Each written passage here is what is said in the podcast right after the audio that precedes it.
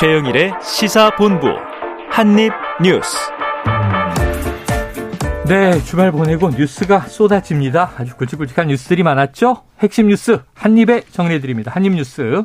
박정호 오마이뉴스 기자, 헬마우스 임경빈 작가 나오셨습니다. 어서 오세요. 안녕하십니까. 자, 주말에 카카오가 멈췄는데 네. 박 기자님 바로 좀 감지했어요? 어, 저는 주말에 뭐 밖에 나와 있으면은 집에서 가족한테 연락이 좀 자주 오는 편인데 음. 오후에 연락이 안 오더라고요. 아. 그래서 오랜만에 자유 시간 좀 주는 건가 좋아했었는데 좋아했었는데 알고 봤더니 문자로 오면서 카톡이 안 된다. 아 문자로 메시지를 카톡이 안 된다. 전한 모습을 볼 수가 있었는데 왜 여태 안 들어오느냐? 네.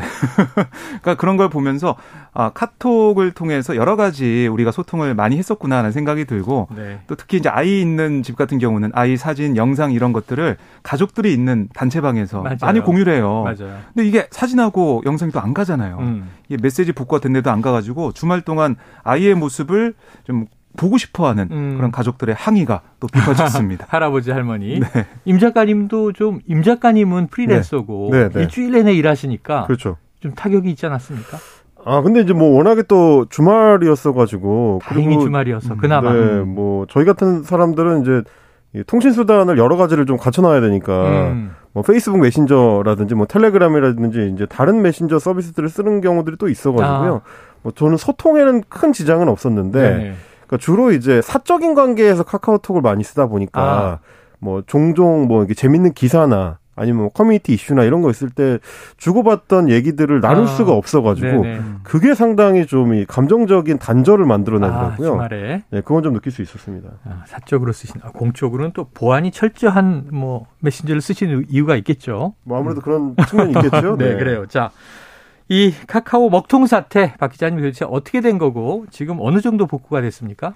예, 이게 지금 어, 주말이죠. 어, 지난 15일 오후에 뭐 3시 반이라고 카카오는 얘기하고 있는데요. 네. 그때 판교에 있는 SK C&C 이 데이터 센터 그 지하에 전원에 불이 발생을 했습니다. 음. 전원이 이제 차단이 되면서 어, 데이터 센터를 이용할 수가 없는 상황이 됐는데요. 그 이후에 카카오톡을 비롯해서 카카오의 뭐 대부분의 서비스가 다 이제 먹통이 됐고요. 음. 잘 되지 않다가 이게 뭐 한두 시간 안에 복구가 되겠지라고 원래는 쓰던 네네. 우리 이용자분들이 소비자들이 판단하고 있었을 텐데 그날 밤에도 안 되고 네. 뭐 새벽까지도 잘 안 되고 그 다음 날 뭐 아침 일찍이 돼서야 메시지가 좀 간다라는 얘기를 했고 특히 이게 카카오뱅크나 뭐 아니면은 우리 소상공인들이 쓰고 있는 여러 가지 음. 서비스에 다 접목이 돼 있거든요. 네. 뭐 기프티콘도 마찬가지고 여러 가지로 우리가 아, 상거래에 쓸 수 있는 그런 서비스였는데 이게 안 되다 보니까 여러 가지로 뭐 불편이 많았고 음. 손해를 봤다라는 그런 분들 하소연도 계속 올라오고 있고요. 그러다가 어제 이제 차츰차츰 서비스가 정상화되고 있고 오늘 지금 카카오 측의 얘기를 좀 들어보면 거의 정상화가 아, 다 됐다. 정상화 임박했다. 음. 주요 기능은 상당 부분 복구가 됐다라고 설명을 하고 있어요. 네. 뭐 네이버도 약간의 장애가 있었는데 검색 일부 기능 제외하고 주요 서비스 정상화 됐다라고 설명하고 있는데요. 아, 이렇게 복구는 되고 있는 상황이지만 과연 우리가 주말 사이에 이틀 동안 느꼈던 어, 이른바 이 데이터 이제 블랙아웃, 네네네. 데이터 정전 사태 이게 다시 재발한다면은 특히 평일에 다시 일어난다면은 음. 그 피해 그다음에 그 공포 이런 것들은 좀 걷잡을 수 없을 거다라는 지적은 계속 나오고 있습니다. 예, 카카오가 발표한 시간보다 조금 더 빨랐던 것 같아요. 저는 네. 음. 토요일 11시, 오전 11시에 KBS에서 이제 우리 금요일에 나오는 정현호 PD 결혼식에 왔는데 아, 그 이후에 이제 여러 참석자들이 이 단톡방에다가 자기가 찍은 이제 결혼식 사진들을 올리는데 음. 점심시간 직후부터 음. 이게 사진 업로드가 원활치 않다라는 느낌이 있었거든요. 음. 자, 그러다가 이제 사태가 났는데 저녁에는 이제 한 5시쯤 택시를 잡으려고 했더니 앱도 아, 먹통. 예. 네. 카카오 택시. 네. 그리고 이제 그럼 저녁 먹고 돌아올 때쯤엔 불러지겠지. 안 불러져요. 그래서 길에서 그냥 이제 차를 잡고. 자, 그리고 이 제가 보도를 보고 좀 놀란 게 이 경찰이 발표했습니다. 오늘 발표인데요. 지난 15일 오후 3시 33분 현장에 설치된 CCTV에는 전기 실내 배터리 중 한 개에서 스파크, 스파크가 일어난 뒤 화재가 음. 발생했고 이후 곧바로 자동 소화 설비가 작동해서 가스가 분사되는 장면이 담겨 있다. 음. 화재 자체가 좀 굉장히 큰 화재인 줄 알았어요. 음. 근데 화재는 크지 않았더라고요. 그렇더라고요. 근데 어. 이렇게 피해가 컸던 이유가 뭡니까? 그러니까 이제 국회의원들이 어제 여야 국회의원들이 이제 현장을 이 시찰을 했는데 네. 거기 이제 갔다 온 민주당의 이제 방통 어, 상임위 예, 예. 감사 예. 조승래 예. 의원이 얘기한 걸 아, 가방이 상임위 감사 조승래 의원의 얘기를 들어보니까 현장에 갔을 때 보니까 화재 자체가 크지는 않았는데 음. 이게 이제 불을 끌려다 보니까 소방당국 입장에서는 그러면 자칫하면 누전 사고로 커질 수가 있어서 네. 전원 차단을 요청해 가지고 지하에 이제 불이 났는데 그 지하에 이제 전원 차단을 한 거예요. 근데 여기서 전원을 차단하니까 위에 있는 데이터 센터까지 전부 이제 일종의 음. 정전처럼 전원이 차단된 거죠. 네네. 그래서 이 시스템이 작동하지 않는 상태로 넘어가게 된 건데 문제는 뭐 두 가지를 지적을 하더라고요. 일단은 음. 지하의 모든 관련된 그 부속 시설들, 그러니까 건물에서 건물을 안전하게 관리하기 위해서 어 이제 뭐 보조 배터리라든지 이런 것들을 네. 갖춘 장비가 지하에 있는 바람에 음. 지하를 차단하니까 위쪽까지 전원이 다 차단되게 되는. 문제가 하나가 있었다. 그래서 건물 자체에도 관리가 좀 수평적으로 보조 장치들이 있어야 되는 수직적으로만. 있다 보니까 음. 생긴 문제가 하나가 있었고 또 하나는 지금 이제 뭐 박정호 기자님께서 정리해 주셨지만 네이버 같은 경우는 금세 시스템 복구를 했는데 네. 카카오는 이틀이 걸린 이유가 뭐냐 하면 결국은 이 보조 시스템의 그 구축 여부에 따라서 이게 갈렸다. 네이버 같은 뭐 경우는 춘천에 이제 자체 어뭐저 음. 데이터 센터를 갖고 있다 보니까 네네. 거기서 이제 시스템을 보조로 돌려가지고 금방 복구를 할 수가 있었는데 어. 지금 나오는 얘기들로 봤을 때는 어 카카오가 처음 해명했던 거는 데이터 백업을 해뒀다. 네. 다른 데이터 센터에 있다라고 얘기했는데 있다. 이게 문제는 데이터만 백업을 해둔 거기 때문에 네. 그거를 불러들여서 이 돌아가게 할 수 있는 시스템이 백업이 돼 있어야 되는데 아. 시스템 백업이 없었던 거 아니냐. 네 그러니까 결국은 어 하나의 시스템으로만 돌리다 보니까 보조가 없어서 이게 지금 오래 가게 된 거 아니냐 이제 이런 얘기를 지적을 했습니다. 그, 그 이야기를 듣고 나니까 네. 네. 조금 더 황당해요. 왜냐하면 지하에 이 전원을 껐더니 뭐 전체 서비스가 중단됐다. 나가버렸죠. 이게 좀 음. 그럼 우리가 스위치를 켜면 바로 들어올 것 같은데 왜 30시간이 걸리는가 음. 등등 미스터리들이 좀 있네요. 그 어제 이제 카카오 측의 해명을 좀 보면 양현서 부사장이 이런 얘기를 했어요. 네. 그러니까 이중화 작업엔 문제가 없다. 음. 서버 이중화를 위한 대비를 평소에 갖춰뒀지만 이 정도 규모 데이터 센터 전체가 마비된 거 음. 국내 정보 기술 업계 역사를 통틀어도 이례적인 일이다. 음. 어, 그러다 보니까 제대로 뭐 대응하지 못했다 이런 식의 네네네. 설명을 했는데 사실 이런 이례적인 일에 대비하기 위해서 아. 백업을 해두고 아, 그렇죠, 이중화 그렇죠. 그런 장치를 해두는 거예요. 맞아요. 그러니까 이런 해명 자체가 소비자 입장에서는 좀 어떻게 보면 어이가 없는 거죠. 음. 왜냐하면 우리는 우리의 이런 소통과 어떻게 보면은 뭐 상거래나 우리의 생업이 단위 걸려 있는 서비스를 카카오에 네네. 맡기고 있는데 물론 이게 유료 서비스도 있고 무료 서비스도 있습니다. 하지만 믿고 맡기고 사용했는데 카카오에서는 이례적 일이니까 어쩔 수 없었다 이렇게 네. 나오니까 네. 황당한 상황이죠. 그러니까 이제 해명의 내용도 잘 보면 음. 이중화를 했다고는 하는데 뭐에 대한 이중화를 했는지를 음. 딱 정확하게 얘기하지는 않아요. 네. 그러니까 데이터베이스에 대한 이중화는 했는지 몰라도 어. 제가 아까 설명드린 것처럼 결국 그 데이터베이스를 구동하기 위해서는 시스템이 필요한데 네, 네. 시스템이 부팅이 안 되는 상태가 돼버렸지 않습니까? 음. 이제 그 부분에서는 시스템 이중화가 된 거냐 음. 이거는 조금 더 명확하게 이제 카카오에 설명할 필요가 있을 것 같고 네. 그러니까 저 해명이 잘 안 들어맞는 핵심적인 이유는 어. 똑같이 데이터 센터를 두고 있었던 네이버는 곧 복구가 됐는데 아. 왜 카카오는 안 됐느냐에 네. 대한 설명이 안 되는 거라 그 부분에 있어서는 이제 대비가 충분히 못했 충분하지 못했던 거 아니냐 네. 이런 얘기가 나오는 거죠. 자, 그래서 주말 한동안 손 놓고 경쟁사가 경쟁사의 메신저를 또 홍보하는 장면들이 연출되기도 했는데요. 자, 그런데 이제 우리가 놀란 건 이거죠. 이게 사기업의 서비스인데 사기업의 서비스잖아요. 처음에 우리가 카카오라는 메신저를 언제부턴가 쓰고 일상화되기 시작하고 그리고 이제 다음 카카오인데 뭐 검색도 여기서 많이 되고, 하고 네. 우리 글도 여기에 많이 올리고 남기고 그 다음에 쇼핑도 하고 결제도 하고 네. 심지어는 뱅킹 서비스까지 하잖아요. 그래서 내 자산이 카카오뱅크에 예치돼 있는 분들은 이거 안전한 거야? 만약 화재가 나서 데이터가 다 소실되면 내 돈 날아가는 거 아니 이런 걱정도 하시더라고요. 자, 드디어 이제 윤석열 대통령이 여기에 대해서 언급을 했습니다. 뭐라고 했습니까? 네, 그러니까 윤 대통령이 오늘 출근길 문답에서 그러니까 문답에 들어가기 전에 예, 모두방을 통해서 이 얘기를 했습니다. 음. 그러니까 맨 처음에 예, 어떤 얘기가 있었냐면 이것 때문에 놀랐던 그 국민들의 얘기를 좀 하면서 음. 어, 이 서비스 중단으로 많이 힘들었을 것으로 생각한다라고 강조한 뒤에 민간 기업에서 운영하는 그런 망이지만 사실 국민 입장에서 보면 국가 기반 통신망과 다름이 없는 거다라고 음. 지적을 했습니다. 아, 이어서 이제 국회도 많은 관심을 갖고 있기 때문에 필요한 제도를 잘 정비해서 이런 사고를 미연에 방지하고 네네네. 또 사고가 발생했을 때 즉각적인 보고 체계와 국민들에 대해서 알게 하는 것. 또 신속한 복구가 이루어질 수 있도록 아, 그렇게 하, 하고 있고 또 주말에 과기부 장관 이종우 장관에게 직접 사항을 챙기고 정부가 예방과 사고 이후 조치에 대해서 어떻게 대응해야 되는지 검토를 시켰다 라고 설명을 했어요. 네. 그리고 또 하나 질문 중에 나온 게 어떤 얘기가 있었냐면 카카오 시장 점유율이 상당한데 이번 사태 원인으로 독점 얘기가 나온다. 아. 아, 이런 구조와 관련해서 정부가 좀 개선 고민할 부분이 있냐 이런 질문에 윤 대통령이 그렇다라고 답을 했고 음. 어, 이, 만약 독점이나 심한 과점 상태에서 시장이 왜곡되거나 이것이 국가 기반 인프라 같은 이 정도를 이루고 있을 때는 국민의 이익을 위해 당연히 제도적으로 국가가 필요한 대응을 해야 된다. 그래서 오늘 공정거래위원회에서 이런 문제들 음. 검토하고 있다. 이렇게까지 덧붙였습니다. 그래요, 그래요. 이게 자. 다행히 그나마 네. 천만 다행인 것이 네. 이제 주말에 사고가 나서 네네. 주중에 만약에 이제 일하는 시간에 이 사고가 일어났더라면은 훨씬 더 큰 혼란과 이제 물적 질적 손해가 나왔을 텐데 아마 이 시간쯤에 이제 월요일 시사본부는 원고 없이 그렇죠. 우리가 애드립으로 네. 아마 셋이 한입 뉴스를 하고 있을 가능성이 커요. 뭐 지난해 이제 조사한 걸 보니까 직장인들의 50%가 넘는 사람들이 업무용의 메신저로 카카오톡을 이용한다는 그렇죠. 조사도 있었더라고요.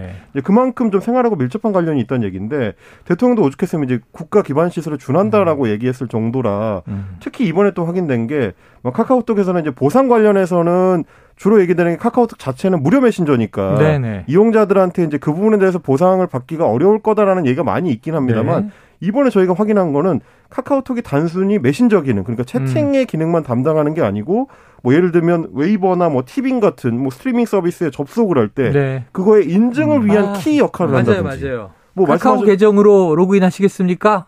Yes. 네. 이거 많이 하잖아요. 그러면 이게 없어지니까 이제 로그인이 안 되는 거예요. 그렇죠. 원래 내가 음. 이용해야 되는 서비스를 이용할 수 없게 되는 손해가 네네. 발생한 경우들도 있고요.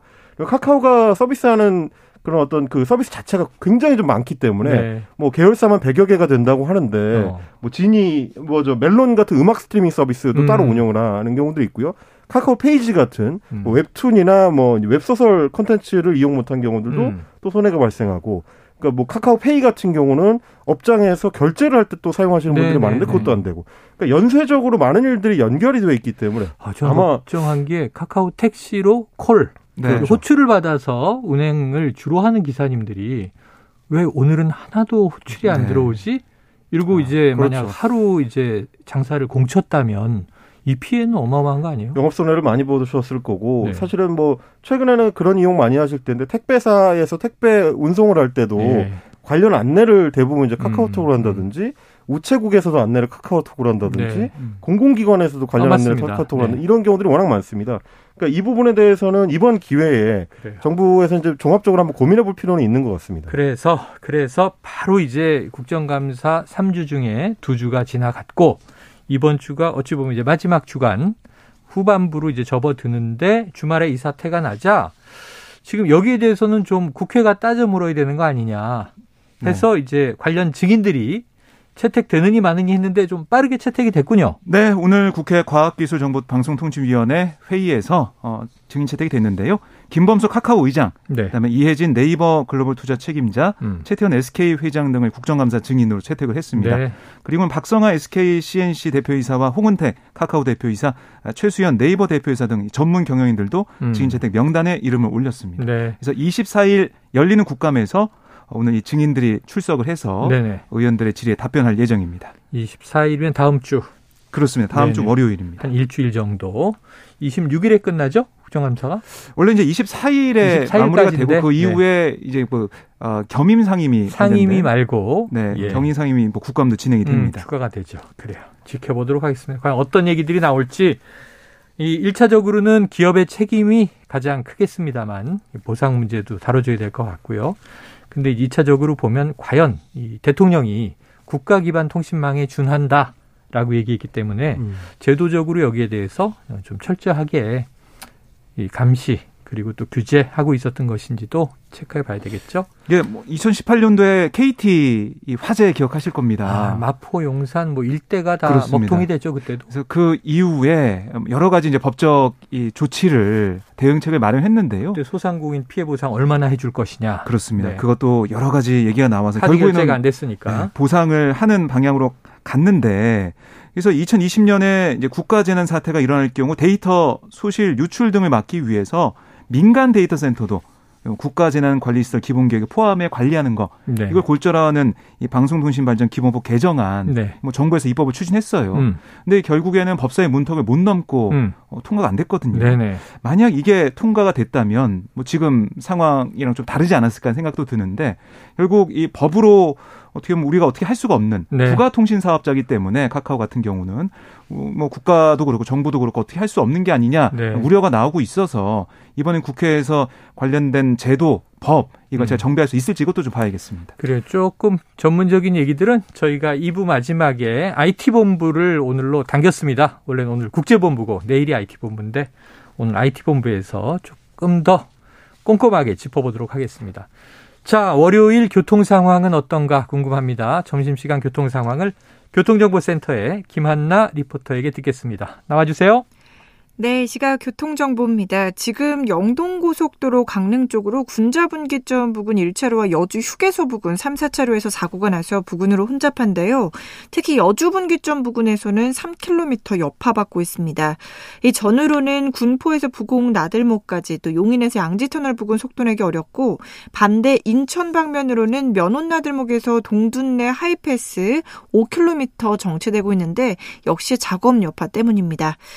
중부고속도로 남이 방면으로는 호법 분기점에서 모가 부근 짧게 서행하다가 서청주 부근에서 남이 분기점까지 역시 작업 때문에 한 개 차로로만 이동이 가능하고요. 서해안 고속도로 목포 쪽으로는 서해대교 부근에서 작업을 하고 있어서 서평택 나들목 부근 5km 밀리고 있습니다. 이전에는 팔곡 분기점에서 용담 터널까지 또 비봉에서 팔탄 분기점 부근 7km 정체입니다. 목적지까지 안전운전하시기 바랍니다. KBS 교통정보센터였습니다.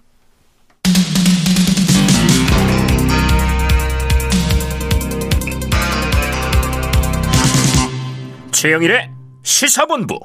네, 여러분은 지금 KBS 일라디오 최영일의 시사본부 함께하고 계십니다. 오늘 청취자 여러분께 추첨을 통해서요.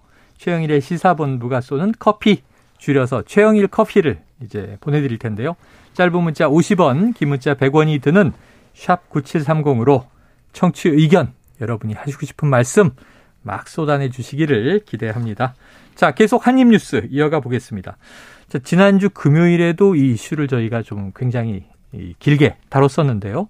북한 도발이 계속 이어지고 있잖아요. 네. 그런데 하룻밤 사이에 이 공중 무력 시위도 있었고 동서해를 통해서 포격도 이어졌고 네. 그리고 또 단거리 탄도미사일도 쐈고 그리고 심지어 성명 발표를 통해서 남측이 먼저 도발했다. 이런 주장도 내놓고 그랬단 말이에요. 네. 여기에 대해서 지금 뭐 정부와 정치권의 대응, 반응 어떻게 나오고 있습니까? 뭐 강대강 대치로 가는 것 같고요. 음. 특히 이 여당에서 강성 발언이 좀 계속 나오고 아, 있습니다. 그래요? 아직도? 네. 이 정진석 국민의힘 비대위원장 네네. 오늘 비대위에서 어떤 얘기를 했냐면 북한이 작은 일도 발끈해서 언제든 핵무기를 사용할 수 있다는 공포감을 극대화시키고 있다. 음. 러시아가 우크라이나에서 핵무기 사용을 공언하면서 펼치고 있는 미치광이 전략의 복사판이다라고 음. 지적을 했습니다. 아, 그 2014년 얘기를 했는데요. 러시아가 우크라이나 크림반도 점령했을 때 미국과 영국을 지켜보긴 했다. 지금 푸틴이 핵 사용을 위협하고 있는데도 미국과 영국, 나토 어디도 핵 반격을 명시적으로 약속하지 못하고 있다. 음. 그러니까 푸틴이 실제로 전술핵을 사용해도 미국과 나토는 핵 반격을 하지 못할 거다라고 주장을 하고 있어요. 그게 바로 우크라이나가 핵을 포기했기 때문에 이런 일이 벌어지고 있다. 이런 논리로 이제 귀결되고 있는데요. 그래서 김정은이 만에 하나 한반도에서 전술핵을 사용했을 때 괌과 오키나와에 대한 북한의 핵 공격을 무릅쓰고 과연 미국이 핵무기로 북한에 반격할 수 있겠느냐 라고 반격 아, 반문하면서 자유주의 연대 결속을 강화해야 된다라고 얘기를 했습니다. 그리고 뭐 한미 군사 동맹 강화 이런 것도 얘기를 했고요. 또 어 미국 핵을 그러면 우리나라도 어, 전투기에 탑재하자는 취지냐 이런 기자들 질문도 있었거든요. 음. 거기에 대해 뭐 정확히 확답은 하지 않았지만 지금 북핵 위협이 갈수록 점증돼 왔고 어, 도발 행태가 점입 가경으로 가고 있다. 음. 고삐 꿀린 고삐 풀린 망아지처럼 하고 있지 않냐라고 답을 하면서 강한 대응을 또 시사를 했습니다. 이게 전통적으로 음. 이제 안보라고 하는 게 주로 네. 보수의 선점 의제였단 음. 말이죠. 어, 그게 뭐 과, 과거에는 이제 과도하게 또 반공 이데올로기로 이제 또 남용됐던 측면도 있고요.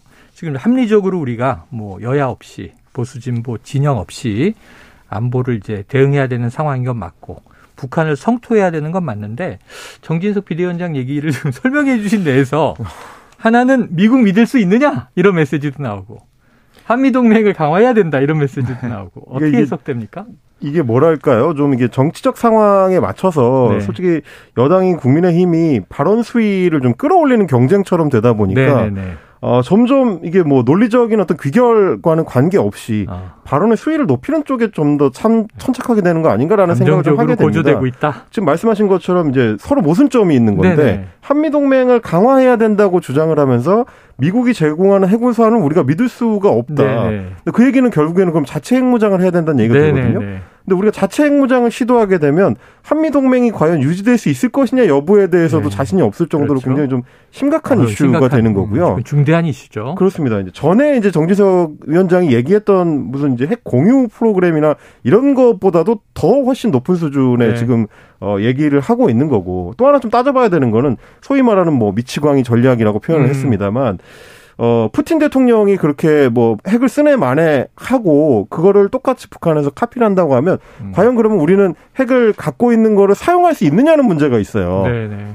정기석 비대위원장도 얘기했지 않습니까? 푸틴이 핵을 사용한다고 하더라도 핵을 보유하고 있는 유럽 국가들이나 미국에서는 핵을 쏘지 못할 수가 있다. 음. 근데 그 얘기는 갖고 있어도 못 쏜다는 얘기인 거지. 네네. 갖고 있으면 쏠 수 있다는 얘기가 또 아니잖아요. 음. 그럼 우리가 핵을 갖고 있으면 지금 뭐 유럽이나 미국처럼 대응을 직접적으로 못하게 될 가능성이 있는데 그건 왜 그러냐면 핵전쟁으로 번졌을 경우에는 어 단순한 국지전하고는 차원이 다른 문제가 네. 되기 때문에 선뜻 핵보복을 할 수 있다라고 얘기 못 하는 건데 음. 그러면 굳이 보유해야 되는 이유는 뭐냐? 네. 어차피 쓰지를 못할 거라면 이제 이런 얘기들이 다 충돌하게 되는 거고 또 하나는 우크라이나의 상황과 한반도의 상황을 직접 비교하는 건 애초에 무리다. 네. 왜냐하면 어, 우크라이나에 러시아가 침공했던 거는 다른 나라들보다도 우크라이나가 갖고 있는 상징성이 크고요. 러시아 음. 내부에서 특히 소위 말하는 이제 슬라브 민족주의 내에서는 어, 우크라이나의 수도인 키이우가 갖고 있는 상징성, 음. 혹은 이제 뭐 남부의 크림반도가 갖고 있는 상징성들이 크기 때문에 다른 곳에 비해서 우크라이나의 비중이 커서 지금 이런 침공이 일어난 거고, 음.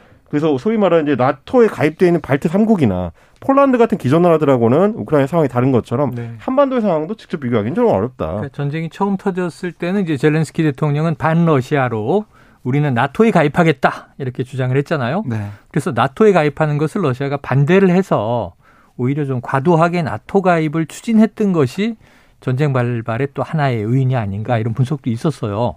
그래서 돌이켜 보면 이제 선후가 뭔지에 따라서 좀 여러 가지를 봐야 되는데 어쨌든 이거 2부 10분 인터뷰에서요. 신범철 국방부 차관을 연결해서 자세하게 들어볼 테니까 일단 정치권에서는 좀 격한 이야기, 핵과 관련된 이야기가 나오는데 20세기부터 이미 핵은 쓰지 않을 때 전략 무기로서의 가치가 있는 것이지 쓰면 공멸이다. 이런 이야기들을 우리가 많이 해왔습니다.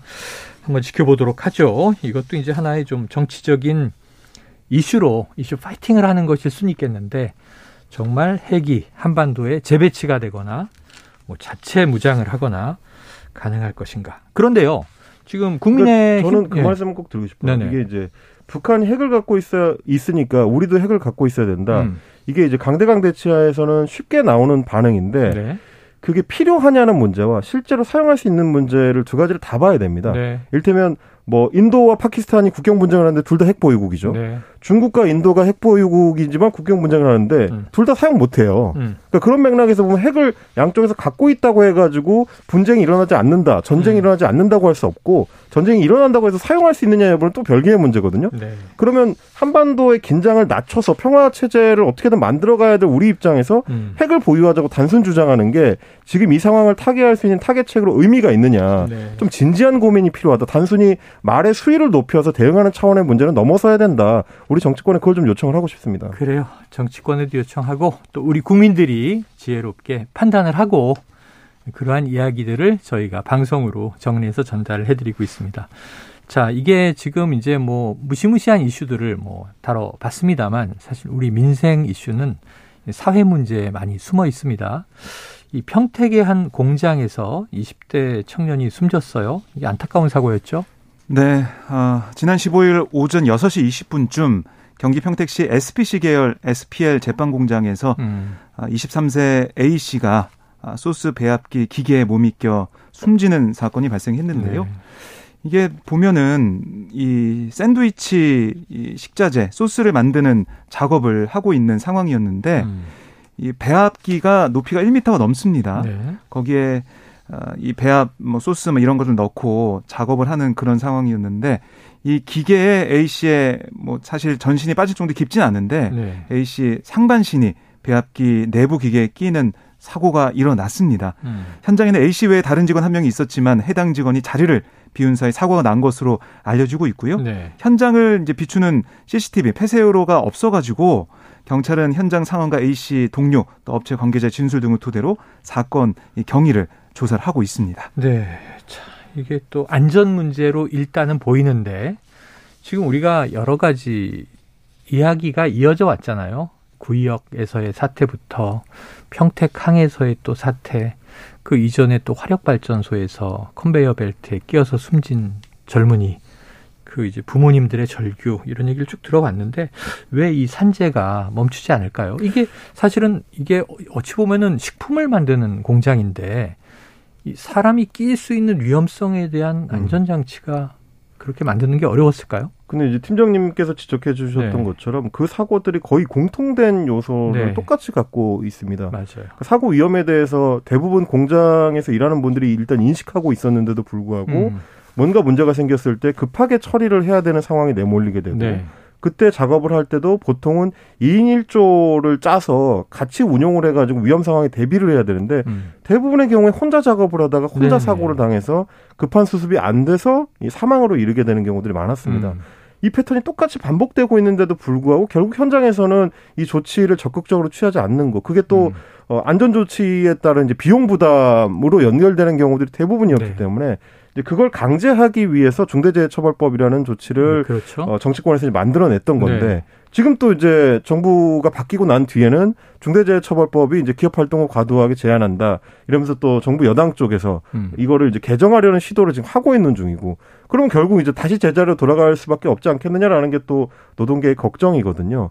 그러니까 이런 일이 다시 반복이 안 되게 하려면 어, 처음에 말씀드린 원칙으로 돌아가야 된다. 2인 1조가 음. 필요한 작업 현장에서는 그게 반드시 지켜지도록 해야 되고 그만큼의 인원을 충원을 해줘야 되고 안전 상황이 발생했을 때는 어, 기계 작동을 일단 멈추고 상황을 살필 수 있는 시간을 확보해 줘야 되고 네. 그때도 안전 조치나 장비가 충분히 지급될 수 있도록 안전 관련된 비용을 사용을 해야 된다. 음. 그러려면 회사가 신경을 많이 쓰고 어, 경영자들이 책임지는 자세가 필요하다. 네. 이거거든요. 음. 이제 이 부분에 대해서 조금 더 깊은 고민이 필요하지 않을까 싶습니다.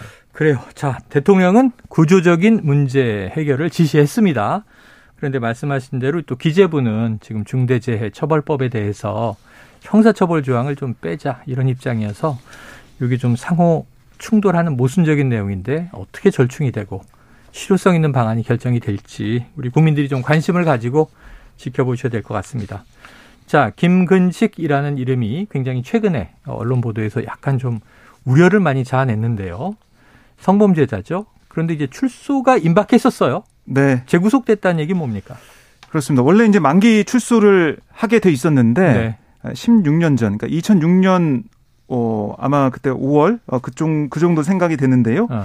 그 당시에 이 미성년자 성추행 사건 이게 다시 네. 좀 불거지고 사실 이 피해자가 경찰에 신고를 했는데도 제대로 이제 수사가 안 되다가 음. 어, 이번에 이제 만기 출소를 앞두고 어, 뭐한 1년 넘어서 갑자기 검찰이 수사를 진행했고 구속영장을 청구해서 구속이 된 건데 어, 김근식의 출소를 막으면서 이제 의정부 지역으로 가게 돼 있었는데요. 거기에 대해서 의정부 시민들은 안도의 한숨을 내쉬었지만 음. 과연 그 오랜 기간 동안 이 관련된 수사도 없이 갑자기 여론이 안 좋아지니까 이제서야 네. 수사를 진행했고 영장을 청구한 게 아니냐 이런 아, 지적도 나오고 있습니다. 그래요. 자, 일단은 뭐 출소가 늦춰지면서 좀 안도하는 사회적 분위기는 있습니다만 이 절차는 또 이제 이 적, 어, 적절했는가 이건 앞으로 지켜봐야 되겠죠. 서울고법이 주호영 비대위의 이 가처분 인용을 취소했다. 각하 판단을 내렸다. 이건 아마 이제 이 본안 소송이죠. 네, 그 결정이 네. 나온 것 같은데 여기까지 전해드리고 오늘 한입뉴스는 정리하고 내일 또 찾아뵙도록 하겠습니다. 지금까지 박정호 오마이뉴스 기자, 헬마우스 임경빈 작가 수고하셨습니다 고맙습니다. 고맙습니다.